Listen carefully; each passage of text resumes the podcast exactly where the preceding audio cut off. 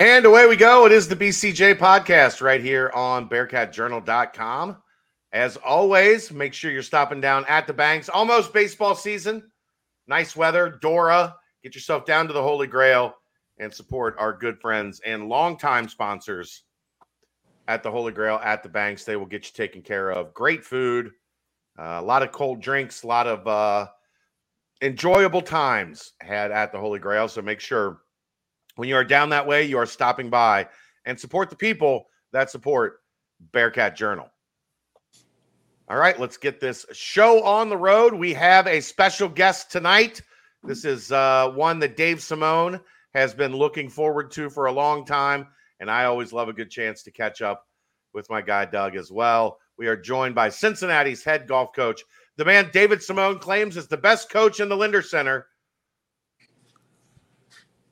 athletically, David, I, I, most, I appreciate that. most most storied career that I'm not sure a lot of our listeners quite know the details about. Well, a lot of that golf He's blushing already years ago.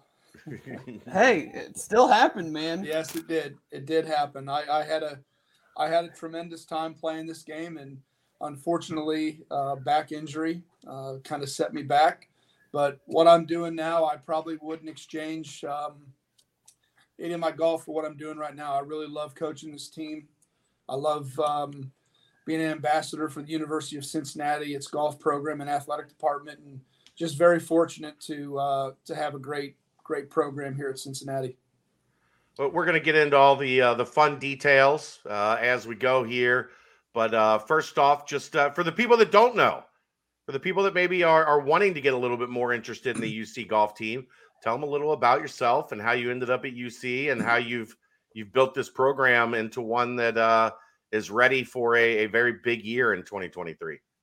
Well, really, um, you know, going back all the way to my junior golf career, I was um, blessed to have a great junior golf career. I was the number one ranked junior in the country.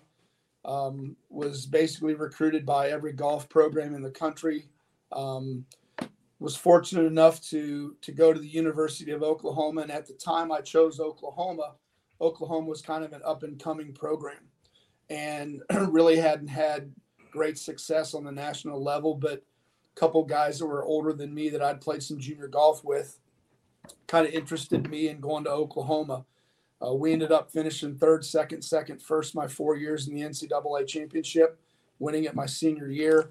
Um, just was an unbelievable, unbelievable experience there. I'm a huge sports fan, and back in the late '80s with Billy Tubbs coaching the basketball team and Barry Switzer coaching the football team, we we had the hell of a run in football and basketball, and also as well in golf. And once I finished up at Oklahoma, I went on to play the PGA Tour for nine, ten years. Retired in 2001 with with a back injury, and really. Um, had had been living in Cincinnati when I played on the PGA Tour. Love love the town of Cincinnati. It's a great place to raise a family, and I I really enjoy the the seasonal changes and the the opportunity came available to um, start working with the men's golf program. Um, and taking it over, we were somewhere ranked 240 to 260 in the country, and I think there's 300 men's golf teams. Really, the program is not in a very good place. When I took the job, I made a commitment to try to make this a program that people in our community and people at the university could be proud of. And, you know, here we are 17 years later. And um, after we finished the fall season, we were ranked 29th in the country. Uh, to go from where we were to where we are now has been a tremendous amount of work, but I wouldn't trade the time that I've had working on this for anything. you glossed away, over, Dave. This is you, you glossed your, over a little your... bit of the career. I mean, you you want you were the number one amateur player in the country in 1989. Yep. Five individual titles in Oklahoma. Finished second to some guy named Phil Mickelson in the NCAA championships. Like, yes, you played on a good team, but you were a very, very good player yourself on that team.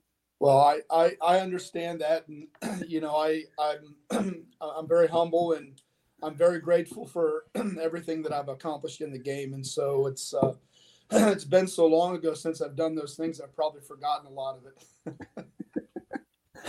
Well, I just felt like, you know, people need to know, you know, we, we hear a lot about usually, you know, the basketball or football coach and their athletic endeavors, but yours is right up there. And and I think uh, you know, being in those situations probably is a big help when you when you coach kids that are trying to get to that same level. There's a lot of uh, experience you can impart on them.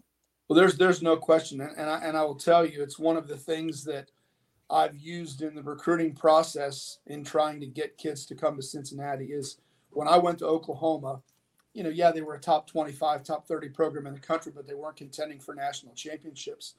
Oklahoma State, Texas, and some of these other schools that I visited, they were already there. And I just really felt like I wanted to be a part of something that was being built. And I've sold this to a lot of recruits. And, you know, we're finally starting to cash in on some of these young players. And, and even with the success, success that we had in the fall, we are extremely young as a program, extremely young. So let's let's start there. You know, you, in college golf, there's a fall and spring season. You mentioned earlier, got up to as high as 29th Golfweek, golf stat rankings, which I'm going to assume that's by far the highest the program's yes yeah. ever been.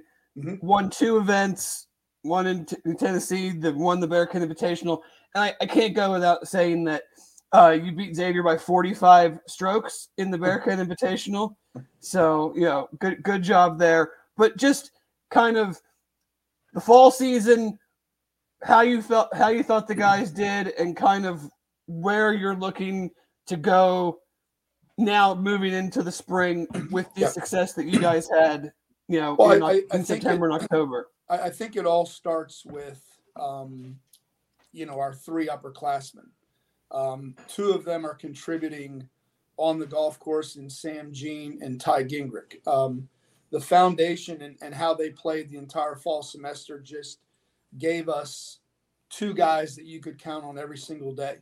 And then the third member is Cole Harris, who is will be graduating this spring, has been a tremendous leader and really has been a guy that really helped welcome our freshmen to our program and I'm not taking anything away from Ty and Sam, but Cole has really taken the responsibility of really helping these freshmen. But you know, looking back on the fall, you know, starting off, we go to Wisconsin. We go to Wisconsin, our first tournament. The first round gets rained out. Um, we've got a senior, we've got a junior, we've got a sophomore, and two freshmen in the starting lineup. So as a coach, it's like, okay, what what are we going to expect here? And you know, hard to believe, but in early September, the weather was just absolutely miserable in Madison, and the conditions were extremely cold, tough, windy. We ended up finishing, I think, fifth, sixth, something like that, tying Ole Miss and South Carolina and Marquette. And it was just, you know, anytime you play a shortened tournament where you play 36 instead of the 54 holes, the field becomes very condensed, and and that was obviously a concern starting off. And then um, I think after that we went to uh, did we go to come back and have the Bearcat or we go to Wake? Yeah, I think, first? I think you went Bearcat then. Be- Bearcat then Wake. And you know, anytime anytime you come home and you play on your home turf, you know, golf is such a fickle game. Even though you're playing on the home your home turf, sometimes it isn't always an advantage. But the golf course was set up fantastic. Coldstream is such a great venue. Ty and Sam both had an unbelievable back nine. I think they shot four and five under respectively on the back nine. Closed out, closed out the deal. Um, first time we've won our home tournament at Coldstream. Huge momentum, huge momentum for us. Um, and then after that, we went to uh, Winston Salem and played Wake Forest at, at Wake Forest. Uh, again, I think it was a fifth, sixth finish, pretty solid. Uh, left a lot out there, I thought. A little bit of a disappointing, a little bit of a disappointing week coming off the victory.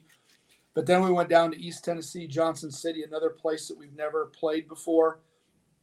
And East Tennessee State has a great golf program, and they're extremely difficult to beat on their home golf course. And we went down and played really pretty solid the first two rounds.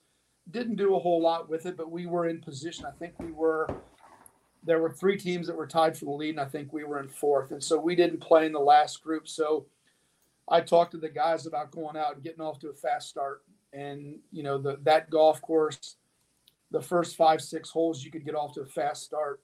And sure enough, our guys got off really fast. And, you know, with all the coaches having, you know, the, the live scoring on their phones, they were able to see, you know, us making a move from the backside. And once we got the lead, we never relinqu- never relinquished the lead and just really finished the tournament strong. I remember uh, Wyatt Platner hitting a great shot into 18, Ty Gingrich birding 17, which is probably the hardest hole on the golf course. So we really finished finished that tournament extremely strong. And then to, to close out the fall, we went down to Quail Valley in Florida with a great, great field, a lot of really, really good teams there played pretty solid for the first 36 holes, but really were, you know, not in a, we were kind of in the middle of the field. Uh, I think we were 13 under for the first 36 holes and really were just, you know, trying to figure out a way how we could play well in the last round. And we had uh, William McDonald and Rylan Wotherspoon. Uh, Williams, a transfer from Arkansas, who's a sophomore, and Rylan's uh, from Northern Kentucky. He's a freshman. They kind of paved the way for us. We shot 17 under in the last round ended up, I think, losing to North Florida. Can't remember who else we lost to. Michigan, lost. Michigan State. Michigan State. Like Michigan, I was looking yeah, at your guys' scores. You shot yeah. 271, which is awesome, and then they shot 265. I was like, yeah. holy crap! No, it, was, it, was, crazy. So they came from, they came from back to pack, but that that was a great week for us. We, we beat a lot of really good teams. Closing the fall, shooting 17 under your last round of the semester was was great, and so you know that was that was really um, just a great way to finish out the fall season and, and finish a tournament the way we finished it. And you know it's kind of springboarding us into the spring semester. Uh, we have had an unbelievable off season. We had guys that played in tournaments all through the winter which was which was great keeping them fresh. We have had the ability to take three practice trips this uh, between the end of January and right now. And I think our guys are um, sharp and I think they're ready to go. Um, we haven't competed in roughly a month and a half to two months. So there's going to be some rust there, probably just getting back into the competitive mode. But our spring schedule set up extremely well for us. Uh, we play 71 teams this spring. I think 56 of those teams are ranked in the top 100, and I think 40 of those teams are ranked in the top 70. So we've got a great schedule. We get to play Vanderbilt, who's the number one team in the country right now. Auburn's number two in the country. We get to see them twice. We see Tennessee, Ole Miss, Mississippi State. Um, really have a tremendous schedule in front of us for this spring. You mentioned Sam and Ty kind of being your your stalwarts, and those guys had an incredible fall, both stroke averages in in 69 and both top, you know, Sam's top 40 player in, in the nation, Ty's top 60. Like, what does that do for your team as just a whole when you have two guys, you're, you're putting five out there, you're taking four scores, and just you have two guys that you kind of – for the most part, you have just uber confidence that they're going to post something really good and, and let the other guys kind of feed off of that. Yeah, well, I think I think when you're looking at those two guys, you've got one guy that's in his fifth year in the program and one that's in his fourth year in the program. One of the things that our program really has been about is the development of players over the course of their career. Um, you know, I kind of look back to what Mick did when Mick was here. You know, I think of Trey Scott when Trey Scott walked on campus. I mean, he couldn't shoot a free throw above the rim. You know, he shot it underneath the rim. And just the, the that's kind of what I've kind of taken on our program to where our goal is to really have our guys playing their best golf of their career as they're finishing up here, which then that gives them an opportunity to decide if they want to play the game professionally and and we've got a, a bunch of guys that have moved on and are trying to play the game professionally, which that's an extremely hard um, path to follow. But um, I'm just grateful that we have a lot of guys doing that. But you know, back to Sam and Ty, you know, just they've been great role models for our young guys because every single day they bring it to practice. Whether we're conditioning with Hong Tran, our trainer, or we're at Coldstream practicing, they bring energy every single day. And they've been a great role model for our younger guys to really look up to and learn. And those two have been uh, amongst a lot of other players, but those two have done a tremendous job in helping me build the culture we currently have. When you, when you go into golf recruiting, you know, we know a lot about football recruiting and basketball recruiting, and you have all these camps in the summer, and whether it's AAU or on the football side, how does that work for golf? Are you going to to big amateur events? Are you going to see guys playing in high school? Like, how do you and your assistant kind of yeah. handle recruiting your your players? Yeah, pr- primarily um, we do the majority of our recruiting in the summer. So there's there's a golf, the American Junior Golf Association, the AJGA, is the, the biggest junior golf organization in the country, and they have once you get to about April, they have three or four tournaments every single week spread out around the country, and so we initially start with a database of players that we kind of start with Ohio, Indiana, Kentucky, Florida, Texas, Georgia. We kind of look at different places here. North Carolina is another place. Um, and we kind of collect a database of roughly 100 players. And then we follow those players and we get updates to our phone whenever they're playing in a tournament. And so not only do we follow their scores, we follow their national ranking, we follow their trending. And once we kind of establish that group of 25 that we really focus in on and go out and we start to watch. And really, what we're watching is does this player fit what we're doing? How are they fundamentally? Do they have a good golf swing? Do they have a good short game? Um, how do they handle themselves on the golf course?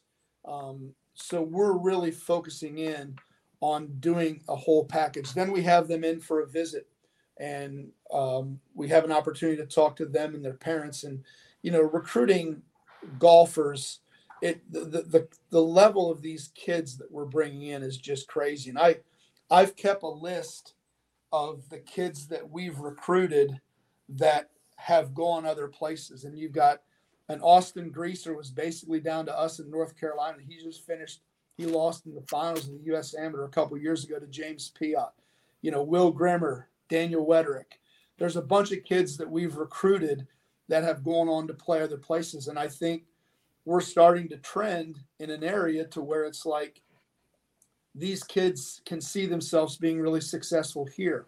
Moving to the Big 12 is going to only help us with our recruiting. Um, we're already seeing that. We're we're in a position with um, a couple kids right now, one from Florida and one from New Jersey that that we really like in the 24 class. That really, um, you know, to think that we could get a Florida kid to come to Cincinnati, and we got our first one in Wyatt Platner, and and Wyatt Platner is going to be a freak before he's done here. You, I, I was going to get to it, but you brought up the Big 12. They have five teams in the top 25 right now. Have perennially been one of the best golf conferences in the country. Just from your guys' standpoint, obviously, you know, you don't play Big 12 teams like kind of like football, basketball, but just what does that do for you guys as a whole now moving into the conference?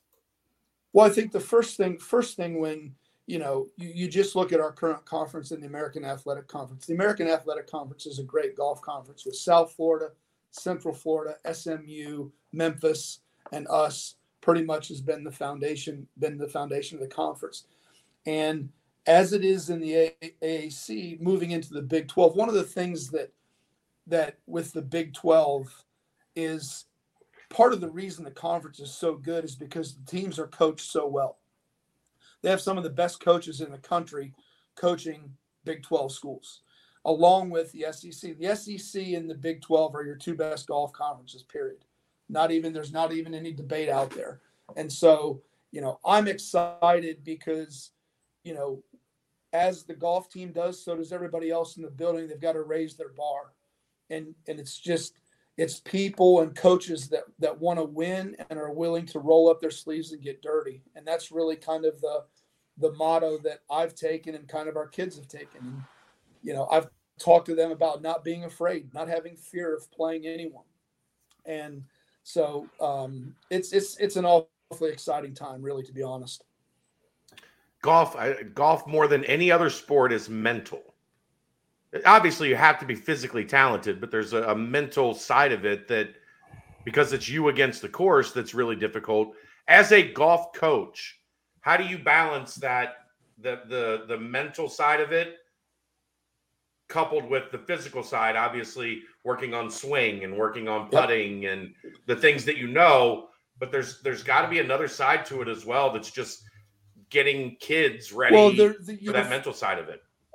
Yeah, once once you get to a certain point in golf from a physical standpoint to where you're learning and have developed all the shots, the, the biggest thing with the mental part of golf is having the ability to get to the next shot and forget about what just happened. You know, you look at the best shooters in basketball, the best hitters in baseball, the best quarterbacks in football. If they throw an interception, miss a shot, or strike out, they're looking forward to the next time at bat, the next shot, the next pass. And that's kind of the same mentality that there is in golf is you can't dwell on the past because you can't change it. And we really focus in on, you know, our, our emotions, how we handle adversity, you know, I talk to the guys all the time that when you start your round, if you aren't expecting adversity, it's going to come at you hard and you aren't going to be ready for it. So we're always expecting it. And I look at adversity in golf is you have a kid that bogeys his first four holes or birdies his first four holes. They're both they're both adversity from the standpoint of like you birdie the first four holes, it's like, oh, I'm on my way to a career round. Or you bogey the first four holes and it's like, wow, this isn't the way I wanted to start the round or start the tournament. So um, we, we are blessed to, I think, one of the unique things in in our program is my assistant coach, Austin Frick. He got his master's at Tennessee in sports psychology. He has the textbook, kind of the approach to give these kids from a textbook standpoint. And he also was a good player at Francis Marion. Personally, myself, I don't have the textbook knowledge, I have the experience. I have the experience of hitting shots that meant a lot, both from a money standpoint on the PGA Tour. I remember I hit the first tee shot in the Walker Cup for our team. I don't, I don't think I was could have ever been prepared for that situation. And you know, you stand on the first tee and it's like, okay, this isn't about Doug Martin. This is about I'm representing our country. And that kind of was an overwhelming situation. Fortunately, I hit a great shot, but you know, golf brings you so many different challenges in the sense also you don't have a teammate to rely on. You're out there on an island by yourself and you're either executing and playing well or you're grinding your ass off to shoot a score. So um, the, the the mental challenges, Chad, are they're they're there. They're there. And even Sam Jean, who's been a great player in our program. He continues to work on his mental part of his game, and it's something that is extremely challenging for him. And you know, not that he's you know misbehaves on the golf course, but just the things that go through his head, being as good as he is, really shouldn't enter his head. so you've, you've been at UC 14 years. What's the biggest changes you've seen collegiately in the sport and just in the progression of UC golf from when you started to now? I think the biggest thing that you're seeing now is the athleticism of some of these kids. I mean, it, it is, you know, you look across the landscape of college golf and you look at the kids that have played multiple sports in high school. That's something that my assistant Austin and I are looking at when we're recruiting is we're looking at kids that have played multiple sports. You know, the the Wyatt Platner from Florida, he was a catcher, a quarterback, and a golfer. And William McDonald, who transferred from Arkansas, he was an all-state basketball player. Sam Jean was a soccer player. Um, Ty Gingrich played baseball and basketball. So we've had, we're starting to recruit not only good players but also great athletes. So that's the biggest thing right now. And with that athleticism in golf, swing speed and distance that these kids are hitting the ball right now is absolutely mind-boggling. I can't even fathom, you know, just even when we're out at Coldstream, we're out at Traditions playing, and I look at where some of these guys hit the ball, and it's just it's mind-boggling to me to see the speed. I mean, we've got we've got two guys right now. Probably we've got three guys right now in excess of 120 swing speed, eh, which is one one set probably 174 to 178 ball speed, which is just it's it's absolutely crazy. So that's the biggest thing. That's the biggest thing to me that I've seen change in college golf, along with just there's more good players. There's mm. more good players. As far as Cincinnati goes, I think it's just been people in the building, people in the administration that have seen my work ethic, seen my passion for golf. Um, I, I love the basketball program. I spend a lot of time. I spend a lot of time watching Mick's practices. Spend a lot. Spend a lot of time watching Wes's practices. I, I learn from those guys. We we coach different sports. I can't get after my kids like Wes or Mick and other co, but it's still it's learning how they handle the players every single day and and watching mick when mick was here and watching wes when he's here now you know those players walk off the court each day and you know they may maybe piss certain days but at days in they, they love and respect their coach and that's something that i value with my players but internally the continued support and administrators who have the vision that i have that's what's really changed. And that's where we are right now. I can't even begin to tell you how grateful I am to have John Cunningham. He has been unbelievable to my program. He follows our team. Um, I get texts from him as soon as we finish rounds and tournaments. It's just been it's been amazing to have someone with all the things that are on his plate now for him to follow us as close as he follows follows us really means a lot. You weren't allowed to go to practices for two years either, huh? there you go. I actually got kicked out of one of Mick's practices. I know you weren't there, but Hep and I got kicked out one day. I remember. I remember hearing stories about that. it was you absolutely priceless. there was one day that somebody said the one word that you're not allowed to say. Yep. Uh, at a Mick Cronin practice, and you know what it is, same yep. as I do. Yep. Uh, and he went off for like two hours and me, Hep, and Marvin. You remember Marvin? Yes, Marvin, I remember Marvin. Yeah. Marvin didn't move real well. We had to like slink down the wall to the door uh, to get out. Is it's priceless. Uh, his practices were some of the greatest entertainment you could ever watch. it was it was great. And then for for those that don't know, that's really how I got to know Doug. Yeah. Uh, was sitting at Mick's practices and just kind of getting to know each other and watching and, and learning. Why, why, why basketball? Has that always just been a passion of yours? So, or? so my, I played high school basketball. I was my dad's point guard. My dad was a very successful high school basketball coach in Ohio, um, up in Northwest Ohio. Played, coached at a small school. Uh, we played in the state championship my senior year.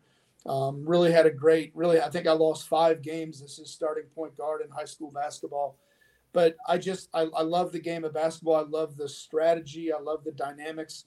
I, I like going to I like going to Mick's and Wes's practices to watch what they were going to do for the game, and then whether I'm at the game or watching it on TV, I want to see their execution, and and I want to see how the kids respond to you know the other team making changes, just like in golf. You know, execution is one of the most important parts in our game.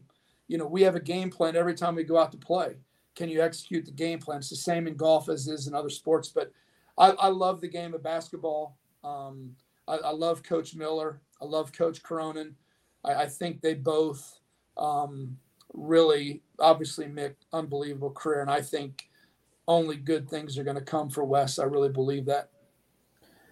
So you guys get things started next week in Puerto Rico for the for the spring season. You are the highest ranked AAC team currently. I assume your goals are win the AAC championship and try to qualify for the NCAA tournament. Is that fair to say? Yeah, I think I think we've we've kind of um, you know I'm a I'm a day to day guy, and you know our our whole message really when we started in the fall was let let's let's get better every day let's let's find a way to when we leave practice or we leave a tournament, we, we we're getting better.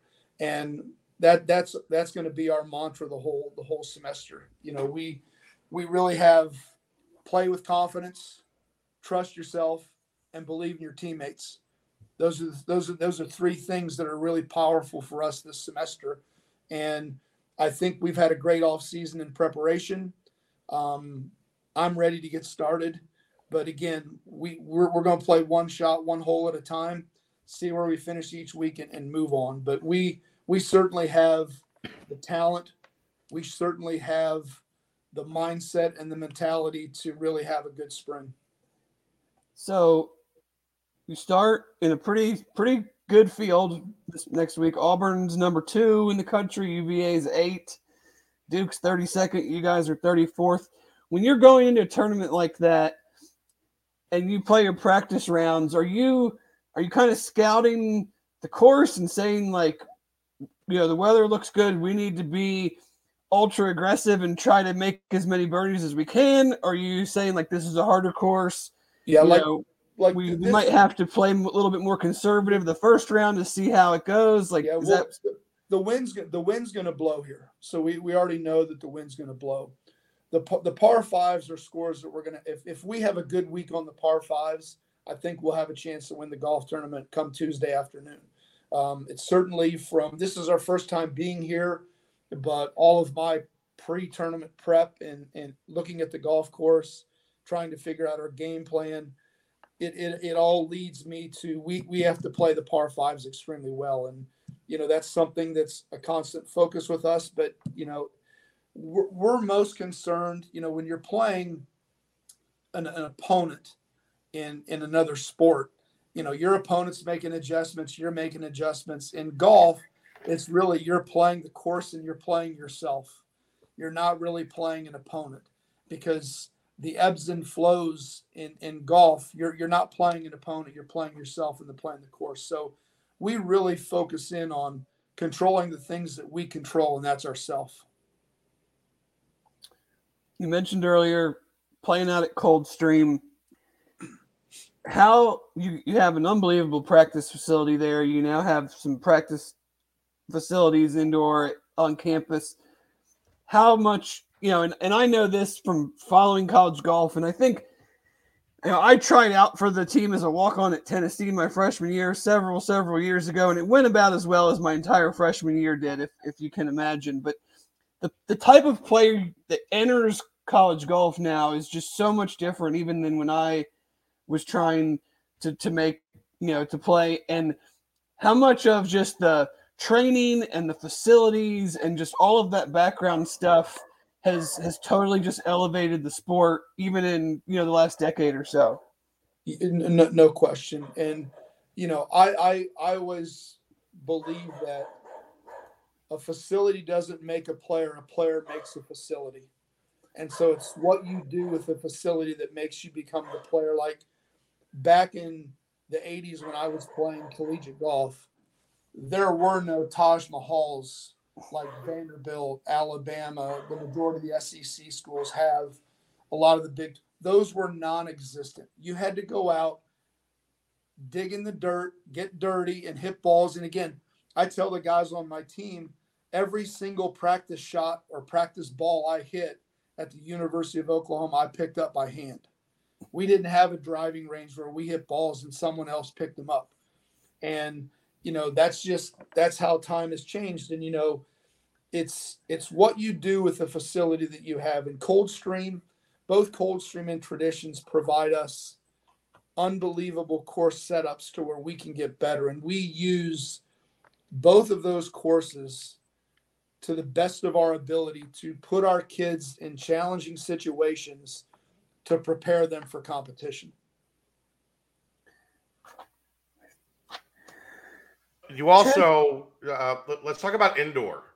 Yep. The, the simulator stuff. Yep. How much has that changed your process, and and how realistic has has it gotten to Well, playing a real round? We're in the process right now of um, completing a facility um, about two and a half miles from campus, an indoor office space of about 7,000, 8,000 square feet that's going to have four simulators, about 3,000 square foot putting, um, some putt view technology, nutrition center, recovery room, team meeting room. It's going to be it's going to be a game changer for our program. But but to answer your questions about the simulators, TrackMan is the simulator that that we use, and they they have it to the point now to where they have a back end um, that we can access as coaches and provide a practice for these kids to execute and work on shots that maybe they're struggling with. So the indoor piece has been incredible. There's a lot of tour players that live in Florida that when they come off tour and it's in June and July, it's not really feasible to practice in Florida at one or two o'clock in the afternoon in June or July because of the heat. These guys have put these indoor simulators in their house, and that's where they're practicing. And you know, the TrackMan technology so good and it's so accurate that so I think it's great. And what what we're doing now and when this facility is completed in early June, it's going to be a game changer for us as well. So we do have a question in the chat about equipment and the player the guys use their own equipment, but like what kind of do you guys have do do you have deals with Under Armour, Titleist, Yes, Taylor so we- Does that work? we- Is that how it works in college? I, I was a Titleist guy all through college, all through the PGA Tour. We're we're pretty much a Titleist program. I think we have eight of our ten players on our current roster are using the new Titleist driver. Two guys are using Ping. I think we have eight guys using Titleist irons and Vokey wedges, and one guy using Ping and one guy using Callaway irons. We play the Titleist ball. Uh, it's the best ball in golf. You know, they they treat us great. They have, we have two guys each fall that come in from that work with guys on the PGA Tour, and they come in and they fit our guys in all of the newest technology. And so our guys are playing the best stuff. It's fit for them. Couldn't be a better couldn't be a better situation. Well, make sure you let Chad know when that is, and I'll I'll buzz I'll buzz on down there. Okay. Yeah, maybe All right. maybe I can maybe I can just get a head cover and a towel or something. But Absolutely. Just Yeah. co- for the sake of coverage, right, Dave? Just yeah, I mean it's all for content. absolutely. Like you can set me you can set me up on TrackMan, and all your guys can laugh at my slow, you know, slow swing speed and ball speed. Kind of an inside golf thing though, and that the TrackMan is an amazing thing.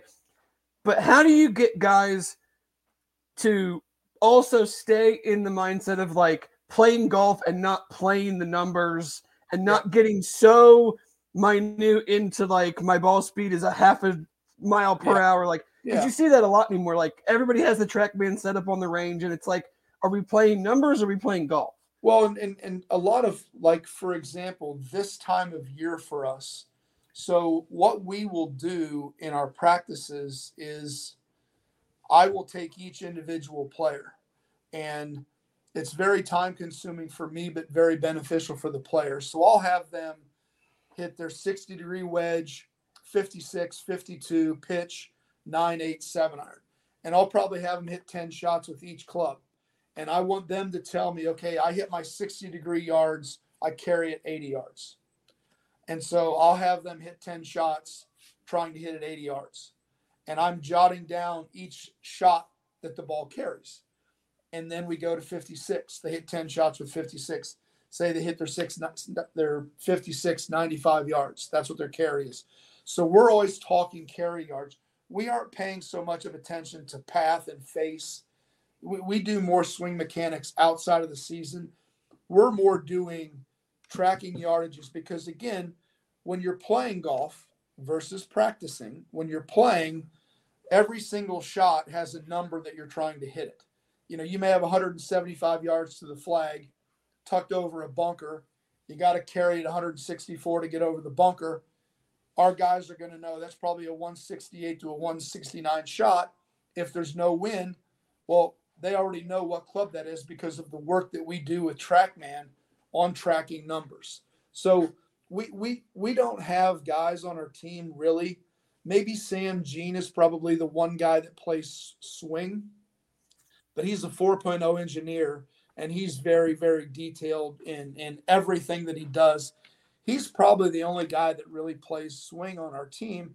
Everybody else really just they let it go as soon as the bell Yeah. goes to, to compete. So we we don't have a lot of a lot of problems with that. And we practice a lot of our practices. We don't always go out to Coldstream or traditions. We don't always go out there to shoot a score. We do different, we have different tasks throughout the round that I provide them with. And, and these are things that we want to measure so we can measure your improvement and also the player can see where they're getting better. Well, I mean, I'm I'm pretty pumped up. I wish you guys had uh, an event, uh, you know, this this spring. You know, maybe I can get down to the to Tennessee uh, Yeah. for the Van, for the Vandy event. But uh, It's a great event. It's a great event. It's going to be, it's actually the field's going to be, the field's going to be unbelievable there this year. maybe maybe our, our money guy will send uh, send me down there. That'd be great. That'd be great. We'd love to have you. What's his name? We got to find one. I haven't, I guess. haven't met him. Yeah, Unfortunately, the uh, the the chief financial officer of BCJ Media is uh, is a little unable to perform right now. So we're trying to get her back in the office. She's killing productivity. I understand. before I- before we let you go though, I do want to. Yeah. Where what is the best way for fans to track tournaments in live action? So Golfstat, golf stat is is a basically it's a live scoring app that that we use, and so it's done two different ways. So when we start on Sunday, the live scoring will start as soon as we play, and so um, they will either cover it every three holes. So you play the first three holes, and then you give a volunteer. All right, I went four, five, three on the first three holes. They punch them in or the players we've been doing some different stuff this year with the players keeping it on their phones and they do that every every single hole you know the Golfstat app, app is you know unbelievable for parents who can't come and watch their kids it's a freaking nightmare for me as a coach just because we have five guys on different parts of the golf course and i can't see the whole action it's the one sport to where you can't watch every shot being played. And it is a nerve wrack. You know, every time you hit refresh on that Golfstat, you're like, all right, bring me some good news. And I But- gotta, I gotta figure out who I gotta go chase down yes, and, and who I got to to get. go chase down. Exactly. Yep. So, um, but we, we have a pretty good system with how we work a, um, a particular round. So my assistant and I will, we will navigate the golf course. And in college golf, you can do basically whatever you want with the kids except hit the shot for them. And so we always have a game plan for us as to where we need to be on the course where we see crucial holes or crucial shots that maybe they might need some advice from us. Yeah, The like I can, stat, the Golfstat's the way to follow. I can imagine. You know, you're playing a par three and you see two groups go through and they're all miss miss yardage. Everybody's leaving it ten yards short of what the target is, and you want to be there to to tell your guy, hey, like there's more wind here than it looks, or you know, something like that. Yeah, we had we had a hole last year. Um, re- real briefly, we had a hole um, where we're going to next week at Colleton River. They had Great, great course, by the way. Great, great course. There's a there's an island green, and it's normally like a 160 yard shot, and the wind was blowing so hard, they moved it up to where it was like a 115 yard shot, which is just unheard of for you know men's golf to have a 115 yard par three. But I got there and watched a couple of groups play the hole before we came through because I knew it was going to be a crucial hole, and I remember the look on, on my guys' faces when I told them, you're going to watch these other guys hit a gap wedge or a pitching wedge, and the ball's going to get out to where the green is because you're kind of blocked in this area where you're hitting the shot. The ball's going to get out there, and the wind is just going to move it across the green into the hazard. And I said, you can't hit it above the tree line. You've got to hit. So we were hitting nine and eight iron on this hole. It's 115 yards and we just flighted our ball down. We made one birdie and four pars and just destroyed the field on that hole just because our kids, you know, executed what I was telling them to do almost to perfection.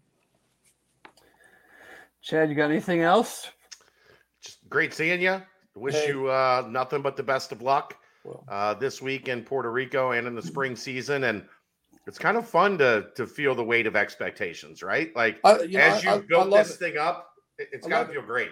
No, I, I I love it, and I, you know, I've always had high aspirations for this program. You know, I finally have, um, you know, I finally have some guys that really can, that really want to compete. They have no fear, and they want to get better. And so, you know, I I'm perfectly okay with the expectations because we're we're so we're so laser focused in on every day and what we do every day and that's what's important to us not looking into the that that's for other people to look at the future it's our, job to stay focused in on each day and what we're doing but And i appreciate finally, you what- seeing the future for me I, you know, that's what I'm here for. Uh, finally, what what's the biggest difference between Mick and Wes? Like, uh, obviously, their temperament and practice is a little, it's a little different. But what do you maybe more? What do you see from Wes when you watch his practices that make you think this guy's going to be the right guy? I think what I what I like about what I like about Wes that that and- again, Mick is one of my favorite friends. You know, when Mick was when Mick walked inside that gym down in the basement at Lindner, his guys knew what was coming. And he could be on you like flies on stink for two and a half hours. What I like what Wes does is Wes gets after him but then he comes back, and I don't want to use the word coddle, but he comes back. He loves him up a little bit. Yeah, he pumps him up a little bit. Where where Mick, it was just it was one way, and it was one way in that gym for two. And and again, I think if if you take a look at what Mick is doing at UCLA, and if you would have told me what he did at Cincinnati would work at UCLA, I wasn't sure that it would with five star players. But these guys freaking love him and I, and I talk to Mick all the time, and you know, I I see Wes as I think he's put together a nice staff. I think his staff is good. I think once we start to see these players coming in, the new wave of players coming in, I think you're going to see a different level of basketball. And again, without those players, we don't have a chance in the Big 12 because of the where the Big 12 is basketball wise Yep. right. I mean, you know, you look at the Big 12 and you say, okay, where can you go on the road and win? Central Florida. Right. So, but but I'm just talking about I'm, I'm I'm talking about the real teams in the Big 12. I'm talking about the ah. K States, the Kansas. I know. Like you go, it's like, where are you going to go play in an easy environment? There are none. And Nope. that's where it's going to be, I think, so important for our people to make fifth, third even better than what it's been. Yeah. If it could be like this year's Xavier game, every game, we got something. It's going to have to be. It's going to have to be. It's going to have to be. And our, I, our I people- always, I was, I always say that Mick, when Mick got mad, Mick would be mad for two days. Two days. Like when, when you saw that switch flip and you knew Mick was mad, it could be Monday. Mick wasn't going to be in a good mood until Wednesday. right. No, that's Wes- a fact. Wes gets mad. I've seen Wes get Yeah. furious, Absolutely. but it's in like four minutes. It's like, okay, well, you did. I yelled at you. You corrected what I yelled at you about, right. and now we're good. Like, all right, mission accomplished. Like we I, got to, I agree. we got That's to the finish biggest, line. That's the biggest difference I see. And I, I- love it's him. What love I've talked both. about from his first practice I watched. Yep, I love them both. Yeah, I love them both. Yeah. Have a lot of respect for both of them. All right, man. Well, go Hey. enjoy Puerto Rico as much as you, I you appreciate. can. Hey, I appreciate you guys. I appreciate the support. You guys do a great job. I listen to a lot of what you guys do, and our fans are really fortunate to have you guys to to really portray our programs the way you do. And I, and as a coach in the building, it's appreciated greatly. We, we appreciate that, and we love getting you guys on and giving as much support as we can. We had Coach Googs a couple weeks ago to preview baseball. You here to preview golf. Like we're, we're trying to spread the love as much as possible. Well, I, I I love it. I appreciate it, and thank you guys for the time. All right. Good luck. Thank you, Coach. Take care. Bring, Thanks, bring home a guys. trophy. Yep. See ya. Bye bye. There you go. Doug Martin, head co- golf coach at the University of Cincinnati. And people don't understand, Dave. Like he was, if it wasn't for the back injury, we might still be talking about him on the PGA Tour. Yeah, I mean he he finished in a lost the playoff to Vijay Singh at the uh, 1995 Buick Classic six hole playoff.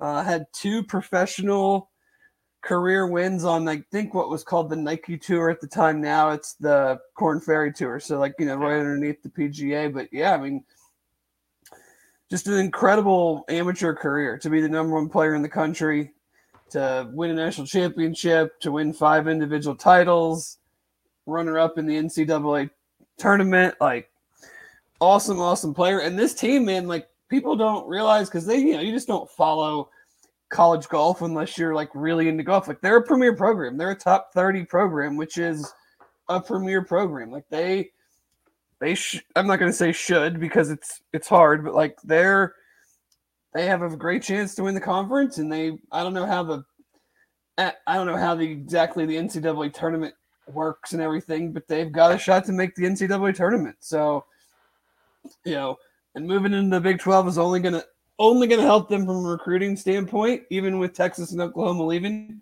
There's still a lot of good programs in there. Oklahoma State's been a great program. Texas Tech's a good program. Uh, Kansas State's in the top 30. So a lot of, and, the, and like you said, they have a super young team outside of Sam. You know, um, pretty much everybody that contributes is going to be coming back. So a lot going on with golf. Uh, are you there? You've got to be kidding me. What What am I kidding you about? I the I, I told you I bet money line Penn State Ohio State. What happened? And uh, well, it, it, it ended. Penn State won 75 71, but Ohio State got five looks from three in the same possession in the final 15 seconds. Oh, well, you still won. Yeah, they still won, but it was just like annoying. And I won. Very annoying. I, I, had Penn State getting two and a half because I asked why they why were they getting points. Yeah. I went money line. I'm I'm still I'm still not. Uh, well, that's even better. You're getting plus money then. I know. I know. I I I, I I'm not. I'm still starting to like get accustomed to this whole gambling thing. It's not something I've ever done. I'm comfortable picking who I think is going to win. I'm, no, I'm spreads are not my thing, right? Like I'm not I'm not ready to dabble into giving anybody points or take like I'm just to bet the game. Yeah. I, I well, but that's hard. That's that hard game. though because if you think someone's to win, but they're giving a lot of points, you your your payout's to be virtually nothing. I know, but, but I'll, I'll, get there, Dave. But I'm. I'll, I will. I will guide you. Just don't listen to Brent Young. I heard Brent Brent owes you twenty dollars, huh? Yeah, well, well, yeah. It, I, it was I made the bet, so no one owes me anything. But he he certainly he certainly led me into into making it. Download BetFred on your phone or go to the uh, the website betfredsports.com. Use promo code Bearcat for your Bearcat Journal promotions while also supporting us here at BCJ. We appreciate that. Thank you. All right, where you want to go? You want to go basketball? you want to go football? Sure, whatever. Basketball was last night. We can go there. Yeah, you, you took you took the the youngster. Yeah, we he uh, he had a good time. We we made it uh, to halftime. It's pretty good. But, uh, yeah, it was it was good. It was uh it was a good time. We we caught he caught a uh, Skyline gift card. Nice. Which I like which Skyline? I used which I used today. No, he he doesn't get to use it. uh, so no, it was it was a good time. Um, got to sit in the in the uh, in the big big dog seats because mom and mom's out of town. So I looked for you before tip, but I didn't see you. We were probably getting food for the fiftieth time. he likes the food at the games, huh? He, well, he just likes food in general. Always, always got to be getting something. What What did he get? What was the What was the will menu? Oh, pizza for pizza, goldfish crackers, chips, M and M's. Um, I think that was. I think that was it. It's a good thing you had your mom's seats. You probably would have been broke. Oh, we still had to pay for it all. I know, but I mean, you didn't have to pay for the seats. They were your mom's seats. No, yeah. Unless your mom made you. No, she did not. Uh, we Lance was talking Buc-ee's tonight. So we- Buc-ee's, I, I yeah. chimed in with Buc-ee's. Oh, yeah, Buc-ee's is, is great. What's your go to at Buc-ee's? Mm, brisket sandwich is good. Sliced or chopped? Uh, I'm a sliced guy. I am too. If the brisket's good, I want sliced. Mm-hmm. Like I don't want you to chop up all that moisture and like I, I like the slices. If it's good, Yeah. if it's bad, you want chopped. If it's morning, I love the you know the, all the different tacos, breakfast tacos. Yeah, the Uh, brisket got- breakfast gotta get taco. gotta get some beef jerky. I'm a sweet and spicy beef jerky guy. Yeah, um, They have elite beef jerky because it's not like you don't have to rehydrate it in your mouth. You know what they have incredible of that I'm not sure how many people get. Their chocolate chip cookies are ridiculously good. Are they? Yes, I'll have to get, Um, I'll have to put a cookie on the list next time. I, I they the come they come in like the, good. the pack of like six or whatever. That's fine. Um, yeah, this like the Saratoga type kettle chips. I like those. I like their uh double cheddar, like uh they're basically uh Cheetos, but they make their Yeah. own and they're double yeah. like double sharp cheddar. Very distinct flavor to them. They're very good. But yeah, I mean it's great. You can get Their barbecue sauce is very good. barbecue sauce is good. I get. I've, have you had the, the sliced turkey sandwich? I've had the club. The club is awesome. I like the I like smoked turkey. That's that's a good one too. Yeah, their their club with the smoked turkey is very very good. But no, They can't- also can't those go that wrong don't at know, Buc-ee's. if you go over to they sell some spices and they sell meat church uh spices they do Oh, they, they have do. holy Go- yeah they have holy gospel holy voodoo and i think he, uh the the holy cow at Buc-ee's which are phenomenal We're, we're yeah we're, we're since we're down this road. I'm a big fan of mixing the kind of the whatever the meat church kind of like traditional rub is the holy gospel with the porker, the honey kind of porker Yeah, one. honey hog yeah Yes. Yes, Brian. Welcome to the Food Network. You're you're you're talking to uh you know, if I if I said my my uh everything that I ate today, I I would be people would be like, "Oh my god, how are you alive?" let's It was, have it it was not a good day. spill it Nope, I'm I'm not doing it. We're talking basketball now. one second But anyway, Bearcats got the win last night in overtime. Huge, big win. Had to get it. I, I really, I really did not want to come on today and discuss another, uh, another game where you're up again seven, around two minutes to go, and can't close it out. So I'm very, very happy mainly just for my my own personal uh space on this podcast that I do not have to talk about that. But big time performances, especially in overtime from Landers Nolley. And and at this point in the season, like you know, you're you're trying to stack wins. We know you've had a couple where probably should have, could have, would have gotten away from us, but you know, I think maybe a lesser team, maybe a less veteran team could have possibly fallen into the not a you know woe is us not again we blew another game and not been able to gut that out in overtime because for the majority of overtime for the first three minutes or so it was it was back and forth like they needed every basket that they were getting it wasn't like they just put the Nolley for two, done for two. Nolley Right. for two, done for two. So, you know, you have this veteran team and this team that unfortunately had been in that situation before. So it was nice to see that, you know, none of those old thoughts or or whatever crept in, but you know, puts them in I I mean, they only have two games left. Most teams in the league have three games left because they don't Yeah. play for a week, but it certainly seems like it's going to be them and Temple in that four or five game. I mean, that comes down to to Sunday.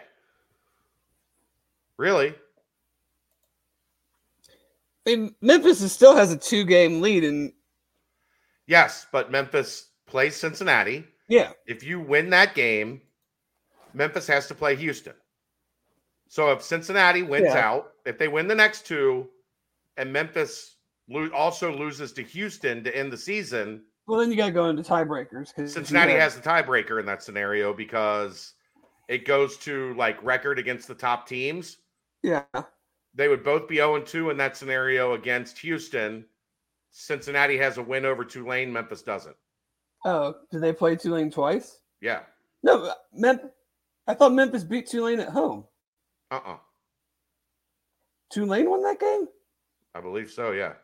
Oh, I I thought Memphis did, but either way, this isn't the Memphis or Tulane podcast. But um, but no, I mean, you you had you got into a game where it was it was a weird game because for about Tulane, The first- Tulane won Tulane won 96-89 on January 1st at Okay. Tulane and then 90 to 89 on February 4th at Memphis. So oh, so Tulane both. swept. Yeah. Okay. All right. Well, then I guess it's not a foregone conclusion. But UC also has now Memphis does have a starter or, or at least a key contributor that's now out for the season. Yeah. And Did I- you I- did you hear why? oh yeah, he punched something and broke his He hand. punched the wall in the locker room after the Houston Yeah. game broke his hand. Yeah, and then Kendric Davis, I guess, is he is he still out? Uh, Play- I can tell you. I know they played right tonight. now. Is he playing? He is playing. He has 14 points Oh, in well, then I guess 26 he's- minutes. I guess he's fine. Yes. He's five of 10 from the floor, two of three from three, and uh, made both Not- free I mean, throws. you're you're missing the guy that averages almost ten points a game on Sunday. So Yeah. and I wouldn't say that they're a super deep team. I mean, they play way deeper. I mean, They play, but like their main, like they're kind of a three man. yeah, but they, they can wear you down a little bit just by being able to get guys a little bit more rest than most. Uh, Kendric Davis and, and DeAndre Williams don't come out really at all. Right. But everybody else, they do rotate pretty heavily. So, but yeah, I mean, the game last night, it was interesting because at one point I looked up and with about eight minutes to go in the first half, Tulane was slashing 73, 40, and 100, Temple, you mean? or Temple. Uh, Yeah. but yet we were only down, I think Two. at that point, like three or four. Yeah. And then they got, you know, they played much better defense in, at the end of the first half and, and kind of were able to get the lead. But then in the second half, it just, every time we would try to run out, something would happen. They'd get, you know, Those officials obviously were terrible last night. they were, but you, I mean, but they gave them so many opportunities to, to, to keep the game close. Like they, you know, I, I sent that tweet out. Like Tulane hadn't scored, a, made a field goal for over six minutes, and we were still only up five. Like that's a situation that you've got to be able to take advantage of that at home in a game that you need to win. You can't let that happen. Like regardless of if you're not getting calls or whatever, like you can't have a team be able to to keep it within striking distance over six minutes without making a field goal. A lot of free throws. Well, we made a lot, which I mean that's what kept them in the in the lead. yeah. Well, but I mean, just that's what allowed them to kind of hang around is they weren't getting buckets, but uh Damian Dunn was going to the free throw line pretty regularly Right. and didn't miss. I mean, he's he he was he was in his bag, as the kids say, Right. last night. And I thought for the most part they defended him pretty well. Outside of some of the foul stuff, he just made a bunch of tough mid-range stop, hand in his face. Yeah, Dave just called Temple Tulane. Well, That that- we have about three more weeks of ever having to make that mistake again. yeah, we're gonna have to ask Tobler if UC can do add punchable walls, like styrofoam, or put the uh the the noise foam on it. Right. So if you hit it, it your hand doesn't break. well, just don't punch it. How about that? Yeah, that's probably the best suggestion, but um a lot of gutty performances last night because like outside of overtime, Landers didn't play particularly well. Dave didn't shoot it particularly well, but they still both managed to get their way up to 20. Uh, Jeremiah didn't have a great shooting night. He had his only two threes, but he didn't really get many looks, though. I mean, it wasn't like no. he, They, Temple made him play in isolation, and when they play in isolation, the ball's not moving. And then, I mean, that's when JD is going to be at his best is catch and shoot because the ball's popping.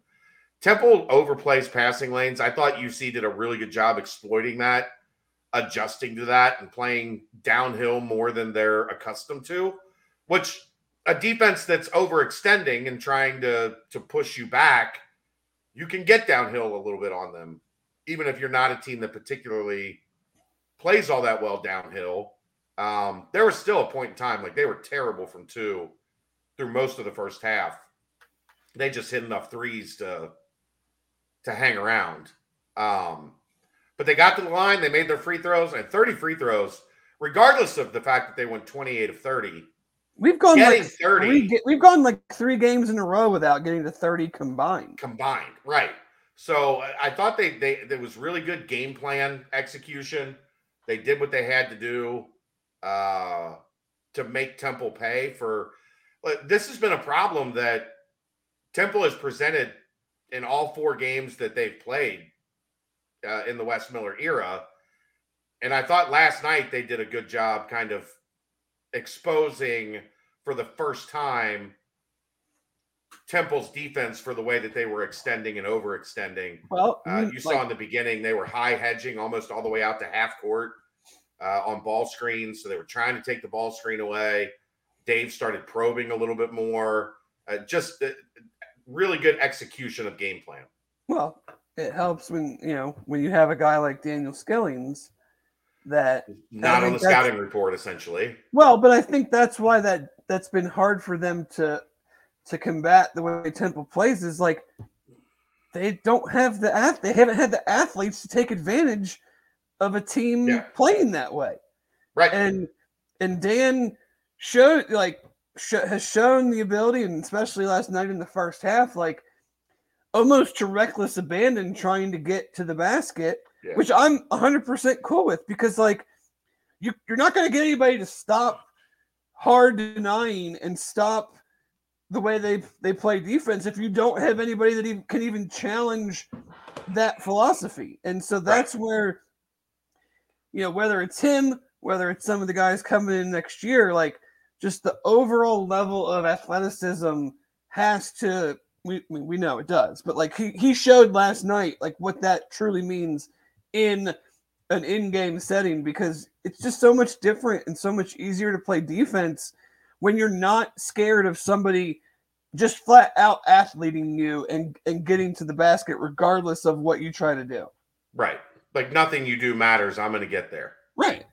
We don't have any of those guys except for him really. Yeah. Landers and Dave can both get downhill. They just have to stop at They have to feet. stop and they need like they need like a, a I don't want to say running start, but like Dan can take it on the wing at almost like a standstill. And that first step is such a big step, and he's so quick with it that he already has the advantage. Like Dave Yeah. can gain the advantage, but it's almost like he needs to be on the move. Put you in a blender, hit you with the crossover, Yeah. and then get downhill. He's not catching it on a reversal and then all of a sudden Ripping blowing, the blowing by somebody. But no, I mean it's we, we know what this team is at this point. It's about winning these games in conference, positioning yourself as best you can for the conference tournament, and you just see what happens in a three game series. And and they have deficiencies, but you know what? They also shoot the three a lot, and sometimes they shoot it really well. And that's the type of team that is able to go on a run Yep. because they typically don't turn it over a lot. They can get hot. They have some shot makers, and that's that's really that's all you really you know can ask for at this point in the season.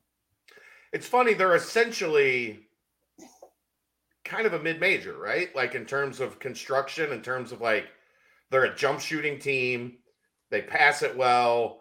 They can they can play solid defensively in enough stretches to make it difficult or at least keep the score Yeah, down enough. In a, in a one and done situation, they're a team that you don't want to play.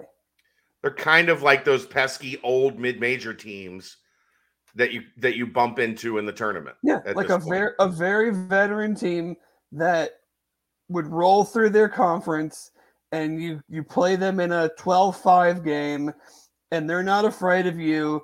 They got 22, 23 year old dudes that can shoot it and they just never go away and you don't make some baskets and then all of a sudden you're they're in the game with 5 minutes to go and you're like how is this happening and the entire gym I mean we've been in that situation when we've been on the other end of it the Right. entire gym is now rooting for you. And this won't happen in the conference tournament, but this is the type of team that you see in the NCAA tournament. Like the entire gym now is rooting for you.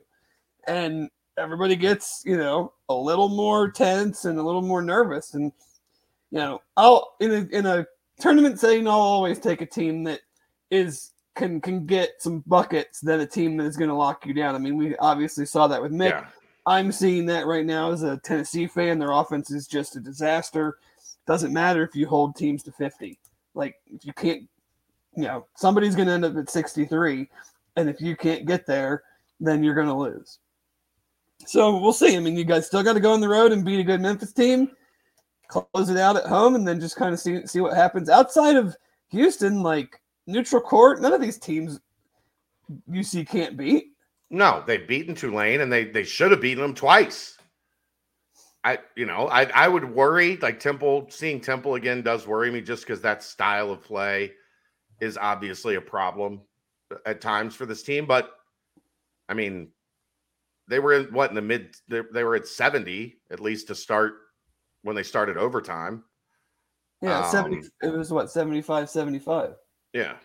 So, I mean, I don't know. I I, I like where they're trending. I like where th- things are heading. I like that they've gotten over this hump because look, I, we've talked about it. Like winning is learned, and this is not a team that has won at a high level over the last four years, and it's not a group of guys, even the transfers, that have done a lot of winning in their careers.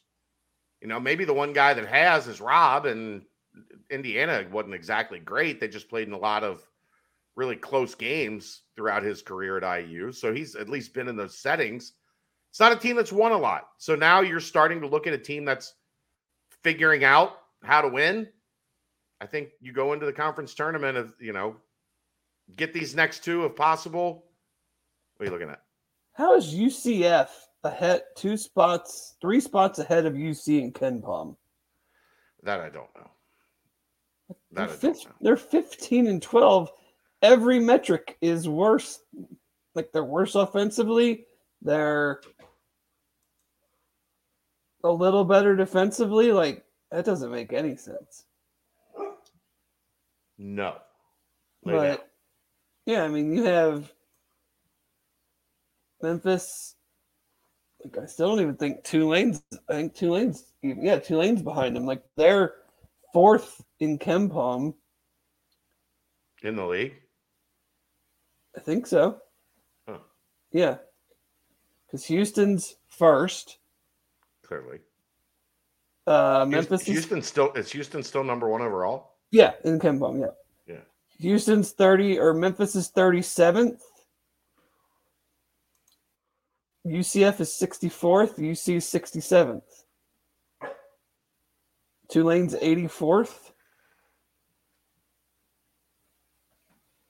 Wichita's one thirteen. Temple's one fifteen. Tulane's 84th. Yeah. They're fourth in the country in adjusted tempo. I don't. I don't feel like they play that fast. They they get shots up quick. I think the other the other thing that that that impacts that is they don't try to defend at all. Like- no, they're they're 107th defensively. That's not like atrocious, Yeah, but I'm I'm talking tempo. right? Like they're, they're they're, not trying to sit down and They're and- trying to get the ball back. Yeah, they're not trying to force shot clock violations. They're they're trying to get up and down. So, yeah. Um, it- it's going to be an interesting stretch run for sure. I, I do think they have done a good job answering the bell on, you know, a collapse at the end of the season, quote unquote. Right? They they they knock off UCF on the road. They beat Temple at home. They're at least playing with some momentum. However, this thing does finish. Memphis is tied I'll at put- halftime with Wichita. No, it's uh oh. 69 62 Memphis. Oh, this was- I'm, I'm going through Twitter. That was like an hour ago. 69 64 Memphis, 525 to go. Uh Davis still has 14, DeAndre Williams 16. Like it's a two man team. But yeah, it didn't. It didn't just totally melt down. You know, Right. after after UC after um ECU. Yeah. So and last year that's what they saw. Like it, it just fell apart. n- And now they have uh yeah.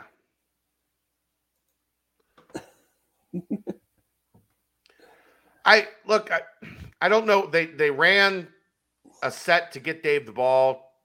Temple triple teamed him uh, on the on the inbounds. Didn't let him get the ball. I I don't know what else really with 10 seconds left you want Landers to do there. He has shown he's not uh, a super great passer, like trying to play downhill. He's a really good passer, but he's not.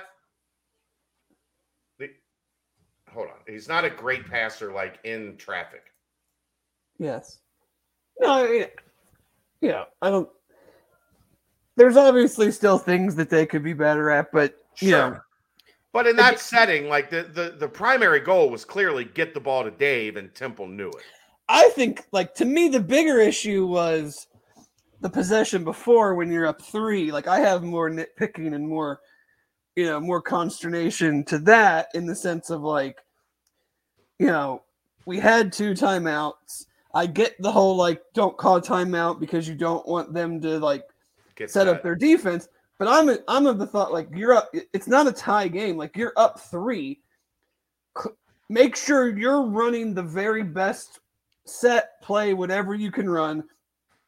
And when when you see that it's not going the way you want it to go, then call the time. Like you don't have to call it like yeah, right which he's away. like when you see that, like, okay, I was gonna let him kind of play it out, but it ain't gonna work doing that. So let's call the time because all you needed there was shit. Get I mean, you shot plenty of free throws, so you know they're pro- they could possibly call foul.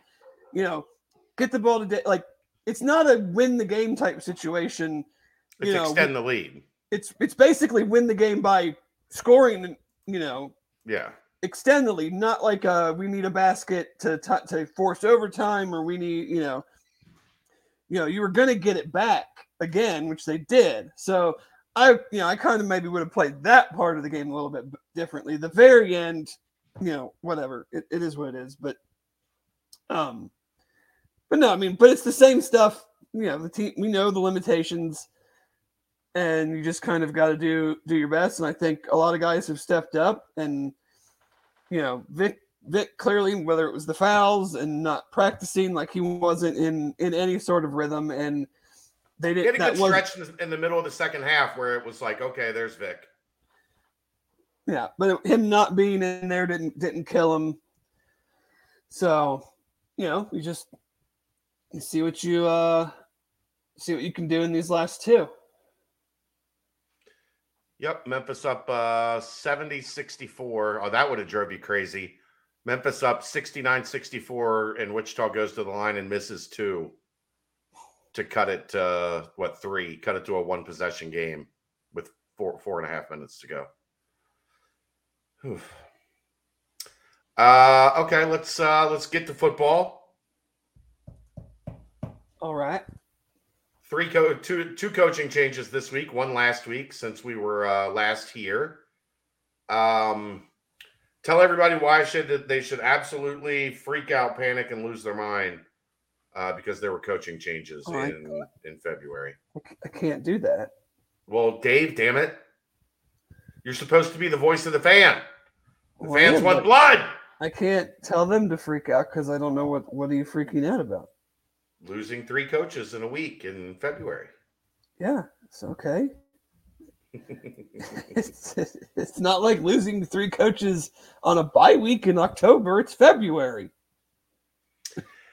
I just think like we like UC because of this like there was such great stability of under Fick for a couple years. They have forgotten that this is a period where a lot of stuff happens in the coaching world. Because NFL, this is when NFL jobs get filled. Guys, all it takes is one guy to leave the college ranks to go to the NFL, and then the chain reaction hits of everybody pinging their way up the ladder it's just it's the profession man they they get promotions they you just hear about it because you follow sports and it's on twitter and like it, it's not any different than i mean they got promotions they you know whether you want to call it derek nicholson got a promotion i i don't know if he's making i think money. that was probably more going home than I mean, he played at Florida else. State. He's he's you know he's probably I don't know if he's from Florida if he's you know what? Yes. But like, you know, my you know, you could go to Miami, like whatever. But like the other ones, Tom Manning had been in the NFL. He clearly wanted to go back to the NFL. I'm not going to begrudge a guy for that. And and Greg Gasparato got to be a defensive coordinator. Like you're going to be like mad that he gets to be a defensive coordinator at probably, you know, coach. Okay, so here's the other thing about that. He goes to Troy where Jon Sumrall, I would have been very happy if UC hired Jon Sumrall to be their coach. Yes, you were very high on Jon Sumrall. So he goes to to be the defensive coordinator at Troy. If they have a good year this year and Jon Sumrall gets a job in the SEC next year, who do you think his defensive coordinator is going to be? Or the head coach at Troy. Or the head coach at Troy, possibly. Yes. so like you kind of you, you kind of have to look at like when they're th- when they're making these moves and and changing these career paths um like what is it lining them up for? Like i would absolutely want to go be a coach for a guy that that i think is a rising star and still in his whatever maybe late 30s early 40s and and just have one of the best defenses in the country and is now you know probably one of the best g5 teams in the country next year and then we'll see where it goes after that. Like um i just i don't get too worked up about it. Like it, it happens. Like you know, is it ideal? Of course not. You're you, you know you you can't tell me. I'm not going to sit here and say that like oh yeah they they're replacing them with even better coaches. Like I can't say that. One because I don't know, or two that's just it's probably not being honest. Like they two of the they three were, guys that left all got promotions, raises. Right. Like that, you know. So um, yeah, I don't really, I don't get too much into it. Like, I've never met these guys. I'm not going to judge them uh, on too much on like the guy, you know, coming over from Virginia Tech. That roster was an absolute dumpster fire. I don't really care what they did or didn't do on offense last year.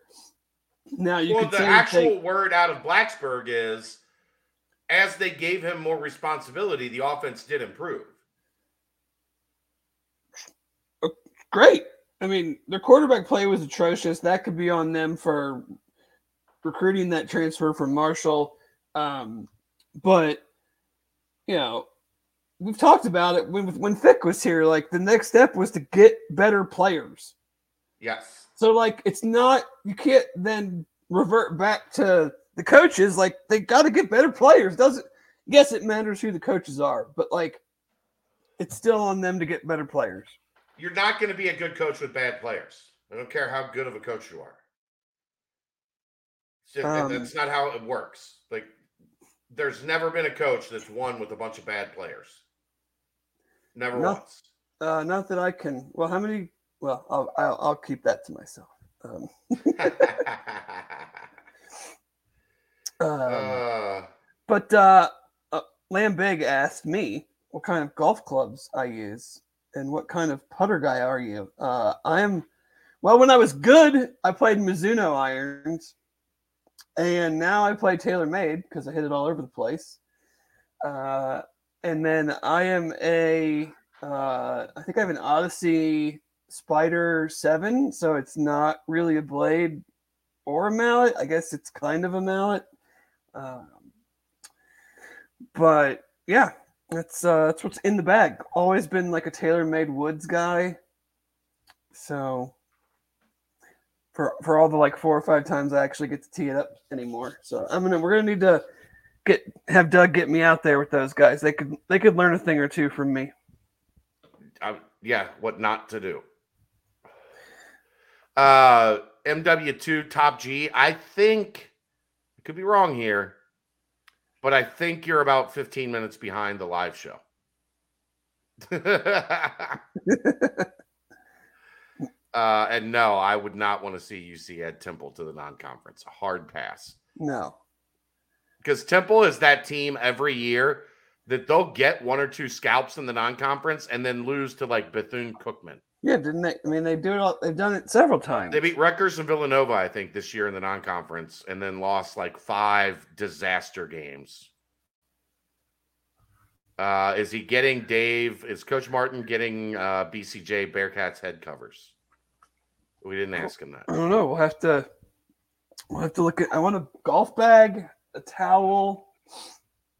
What Cleveland. do you have? This is- Cleveland. we've gone to Cleveland wedges. Okay. what wedges do you carry?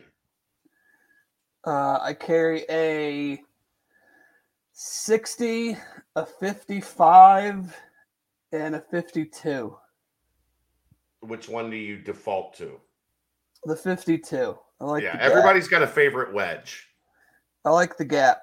Oh, we're, I almost got my um, my irons laying big. I wish I had known this. I was down to uh, the TaylorMades and Srixon irons, so I might have gotten Srixon if if I know I could get get a set from you. Maybe you guys can work on that offline. Just just That's hit right. him up. Hit him up on the BCJ. I, pl- I uh, play so much, I definitely need an alternate set of irons. we need BCJ golf merch. It sounds like uh, Lambig is the one to go to for that. Yeah. Well, I mean, get just some shirts, golf shirts. We are 10 days away from spring ball, Dave. We are. I'm excited. Are, there, are you planning on getting down as much as possible? Oh, possible? well, yeah, on the yeah, for sure on the weekends and everything when I can. I would say next week will probably be our spring ball preview show. Yes, I think that's fair because there's no basketball game either. Right. So we're gonna have to we're gonna have to dive into uh to football pretty deep next week. I did uh I ran into Carrie today on the elevator. How's he doing? He's doing good. He uh he agreed to come on with us at some point here in the near future. All right. Nothing specific yet, but you know. Good deal. Good deal. But yeah, we'll have plenty to get into. We got the combine is next week. Are you excited? starts a week from today. Yeah, I'm, I'm always excited. I got that NFL Plus subscription ready to roll on the iPad, so while I'm working, I can can check out all the guys running around and doing all their fun stuff that you know has nothing to do with real football, but you know, whatever. Anything else you want to get to tonight? Uh, yeah, let's um, let's talk about how all of a sudden some ads in the Pac-12 are talking, and they don't. The words that are coming out of their mouth don't uh, don't sound too confident. No, it does not. I think it's very interesting that they put out that statement. You know, we're all together, blah blah blah, and then now you have the Washington State AD basically saying like a deal needs to get done. Uh, and then today, the Arizona State AD, who, you know, not for nothing, is a total piece of work, and I don't really believe anything that he says. but he said some stuff that was just like, I'll just read a little bit of it. He says, the context of this is he says that he can't speculate, but he says this right after he speculated. So Anderson, though, believes a resolution is on the horizon with the Pac 12's current contract with the ESPN and Fox ending after the season. The ASU leader said that he could see a media deal close in the next two to three weeks, but then says assurances is a very strong word. Guarantees, assurances. Can you promise? I can't. I can't speculate. he just said that he can see it happening in the next two to three weeks and then says he can't speculate. But there, he had a whole article with a lot of interesting comments. One, it may not be the projections originally contemplated. So it sounds like these guys are finally realizing that George K might have been a little bullish on the market. So uh, I want your opinion. How much did the Big 12 screw them by going early to market and and taking a shit ton of inventory from ESPN and Fox that that I think George K probably thought that they were gonna get, or at least get a piece of. A ton. The reason they screwed them is because whether the Pac-12 wants to say that it that they, you know, took a deal they shouldn't have taken, like it set the floor. it it set the floor in the sense of like ESPN is getting all these games from the big from the Big 12 while already having the ACC, while already having the SEC. Why would they give them more money than they were going to give the Big 12? Right. Same thing with Fox. Without the LA schools, Fox, it doesn't make any sense for them to, to be in the Pac 12 but like it screwed them just because it set a floor. It's like you're not getting more than this.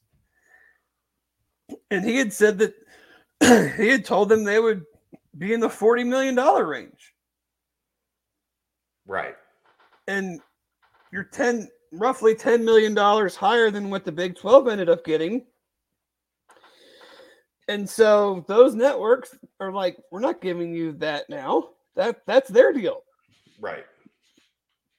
So, you know, it, it it's just it doesn't sound good. Again, I'm I've been on the I want to see it before I really like can grasp how good or bad it is. But I mean, now you're now you got Andrew Marchand reporting that Apple could possibly be in the mix, but Apple's only going to want it all. Right. They're not. Like, they're not coming for. What what are couple like? Well, they're like, why would they want to share any of it with ESPN? Right. But and gonna- ESPN's going to want the best stuff. ESPN's not going to want. That's the that is that to four me is their biggest problem is with Fox being out, they're going to have some element of it on streaming. Well, if the stream if you're like if you're Apple or Amazon and they're asking you for X dollars, you're going to say, okay, well, I want all of these games. But if you, but then they still want to play with ESPN, then ESPN's going to say, well, we're not in because why would we pay you this for this crap for these crappy other games? Right. I just want the deal to get done because we're kind of to the point now where it's like now everybody's starting to talk. Right. Like now you have all these leaks. You got two ADs coming out and talking about it. Like they're not happy, or else why would they be talking? Sure. And if it was so great, it would. My I just keep coming back to like if the money was there, the deal would be done. They've been on the market long enough that if something was was good, They opened They their negotiating window in July, right. or I guess technically August. Right. Right you had to after- that. Yeah. right after UCLA and USC jumped at the end of July. I mean, my buddy Jon Wilner had a tweet from November saying it could be in in weeks, and I'm like, yeah, it's been 15. So, uh, those two, like those two guys, are, are the worst, right? The two Johns, Catazano and Wilner. Like they, Yeah. they're gonna they're gonna take the worst. They might take a worse hit from that th- this than Washington State and Oregon State, Well, they've just been talking about it for so long, and they've been wrong and so regular. every every whatever two weeks, month, you've they've had to come up with some new way of of repackaging why it's not as bad as it seems. Like, I mean, At some point, don't This- you just cut bait, Dave? The streamers are losing billions of dollars a year in an effort to maybe be profitable by by 2025. Yeah. 40 million people have Apple TV. 24 and a half number. million people have ESPN Plus. Yeah. 76 million people get ESPN. Like, if you want, like, th- they're gonna have to pick one or the other, and I'm I think they're gonna have to do it soon. Like, you're either gonna have to go almost exclusively on streaming to get more money, but then it kills your visibility. Or you're going to have to take less money to stay on ESPN and give streaming less than they probably want, which then goes back to what I said. Like, then why would streaming give you anything? The Pac-10 needs the Bobs, not the what Johns. Exactly so do you do here? Great one, Brian. That's outstanding. And a ton of this was in the works by Larry Scott, but now you're kind of to the point where, like, okay, now it is on George K. Yeah. To not be able to get a deal done and to oversell kind of what what the value is going to be. And I posted this on the board. I'm interested to hear what, what you think. Like, what do you think the number would be where someone would legitimately be like, okay, this is too low, we're we're out of here? 20, 25? I said like 25 and a half. Yeah. because like I don't think they want to leave, like for numerous reasons. But it's but like if you're making six million dollars a year less, and your visibility is less, like if you're Arizona, I'm not sure what you're doing right now. Like I, people, do people people don't stay up that late. Do people realize how bad the Pac-12 is at basketball outside of them and UCLA? I don't think so. So, like, if they're stuck in the Pac 12, do you know how hard their non conference schedule is going to have to be to make up for how bad their 18 games in the league is? I mean, Dave, you could put you could drop a down Gonzaga and St. Mary's in the Pac-12, and there's a good chance they'd be third and fourth. Why wouldn't they be second or third? Uh, UCLA and Arizona are. I mean, like moving forward. Sorry. Yeah, yeah, yeah. I'm talking about. I'm talking about right now. Oh, yeah. The only other team that's halfway decent is USC. Yeah, and and they stunk to begin the year. So, like Arizona, you're a basketball program. You have a commissioner in the Big 12 that wants to monetize basketball Yeah, at a much higher level. You have universities, athletic departments that care about basketball as much and maybe in some cases more than football, which is a rarity anymore. Like, why are you beholden to these other Pac 12 teams just because you've played them for a long time? yeah. I don't get that one. I don't either. I- I can't wait we need- until- to get our guy Jason on again because he he loves getting in them Twitter streets like we do, and He gets in them way more than I do. I'm sure he's he'd have some things to say about the way things are going right now. Uh, I can't wait for MW2 Top G to catch up because he's still 20 minutes behind talking about the the basketball segment. How is he chatting live? I don't know how he's not. behind. Well, yeah, I don't. Well, like you just post a comment like as you're watching, oh, okay. like he just is typing on post a comment and, and typing about what he's watching. It's just 20 minutes ago. Um, GMAC says eight million a year difference between Pac and Big 12 is what would cause schools to jump ship. I mean, eight million a year is is so big that that's what the Americans gets. Like that's what the American gets is is seven and a half, eight million. Well, no, that'd be. I mean, they're getting twenty something now, like twenty. No, no, no, no. But what I'm saying is the the entire American cut is seven and a half million. Like that's what a whole conference is getting. If that's the difference between the Pac-12 and the Big 12, teams are gonna look to jump. If it's eight million difference, Oh yeah, that's what I'm saying. yeah. I mean, if you're if if you're in the low twenties, I mean that's that's like basic. I mean, a very very small increase from what they're getting now. And obviously, you're not you're losing it.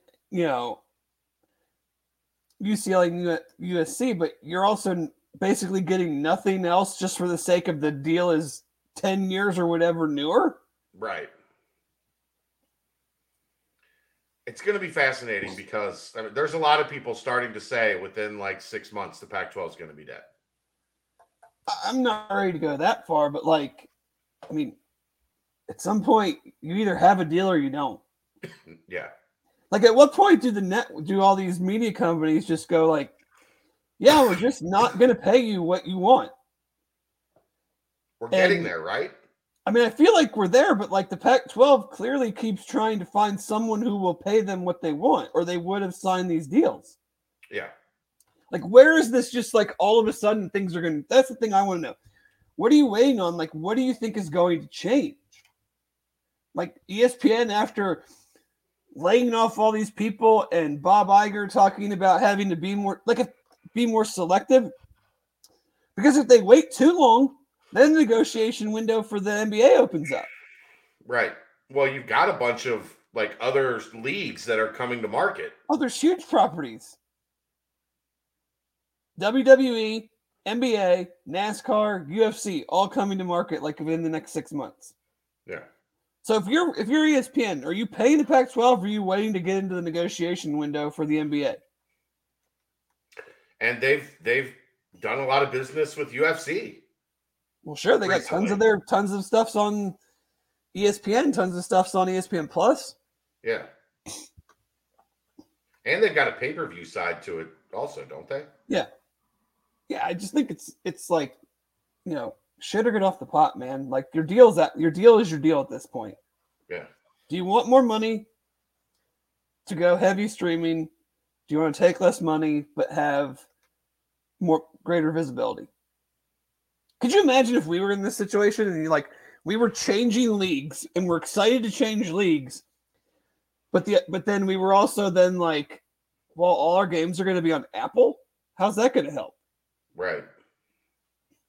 I don't have Apple TV. Do you? Uh, no, not many people do. And they apparently, I saw an article today.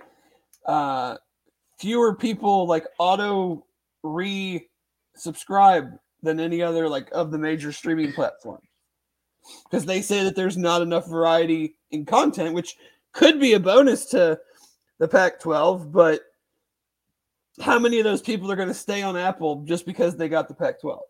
Yeah. So basically, people are signing up for one show, and then when that show's over, they're not renewing.